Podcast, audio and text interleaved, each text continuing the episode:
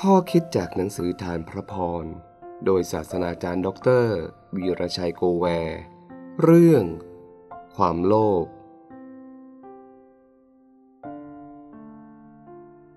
แล้วพระองค์ตรัสกับเขาทั้งหลายว่า จงระวังให้ดี จงระวังตนจากความโลภทุกชนิด ชีวิตเราไม่ได้อยู่ที่การมีทรัพย์สิ่งของเหลือเฟือ ลูกา บทที่ 12 ข้อ 15 ข่าวใหญ่ข่าวดังทางสื่อ ไม่ว่าจะเป็นทางหนังสือพิมพ์ โทรทัศน์วิทยุ หรือโซเชียลมีเดียอื่น ๆ ออกมาเกือบทุกวัน คือ เรื่องต้มตุน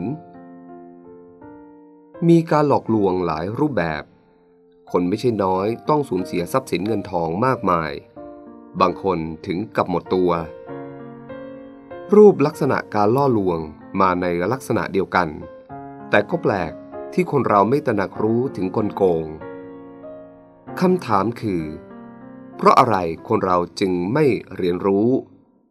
และที่น่าแปลกมากกว่านั้น คนที่เสียรู้เป็นบุคคลที่มีความรู้ ไม่ใช่ชาวบ้านทั่วไปคำตอบคือ ความโลภความโลภทำให้คนเรากลายเป็นคนเขลาขาดสติยังคิด ขาดเหตุผล ความโลภทำให้คนตาบอด คนมีใจโลภเหมือนปลากินเหยื่อ ที่คนตกเบ็ดอ่อยเหยื่อไว้ โดยไม่รู้ว่ามีเบ็ดซ่อนไว้ในเหยื่อ คนชั่วรู้ดีว่า มนุษย์เรามีความโลภโลภในทรัพย์ เกียรติยศชื่อเสียง อยากได้อยากมี ตราบใดที่เราคุมความอยากความโลภไม่ได้ การล่อลวง ก็จะมีต่อไปอย่างไม่สิ้นสุด อย่าคิดว่าคนรวยคือคนโลภ คนใจโลภอยู่ในทั้งคนจนและคนรวย หลายคนเคยรวยและกลายเป็นคนจน เพราะโลภ คนจนหลายคน โลภอยากรวยเร็ว จึงเสี่ยงโชคด้วยการเล่นพนัน ซื้อหวยทั้งบนดินและใต้ดิน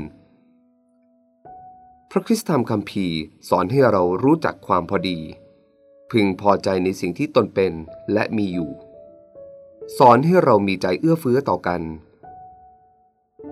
วิธีกำจัดความโลภที่ดีที่สุดคือ สร้างนิสัยการให้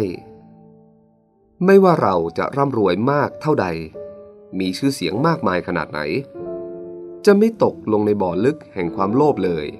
ถ้าเรามีใจเอื้อเฟื้อ เผื่อแผ่ต่อกัน พระเจ้าไม่ปิดกั้นความมั่งคั่งแก่คนเช่นนั้น เขาจะมีความสุขกับสิ่งที่เขามีอยู่ เรามีชีวิตในโลกสั้นๆ ทรัพย์สิ่งของที่เหลือเฟือของเรา เอาติดตัวไปกับเราไม่ได้เลย เมื่อจากโลกนี้ไป คนอื่นที่ไม่ได้หามา จะนำไปใช้อะไรก็ไม่รู้ขณะเรามีโอกาส ให้เราร่วมกันสร้างรอยยิ้ม สร้างอนาคตและความหวังให้เพื่อนมนุษย์ที่ขาดโอกาสมากที่สุดที่เราจะทำได้ แล้วพระเจ้าจะอวยพรแน่นอน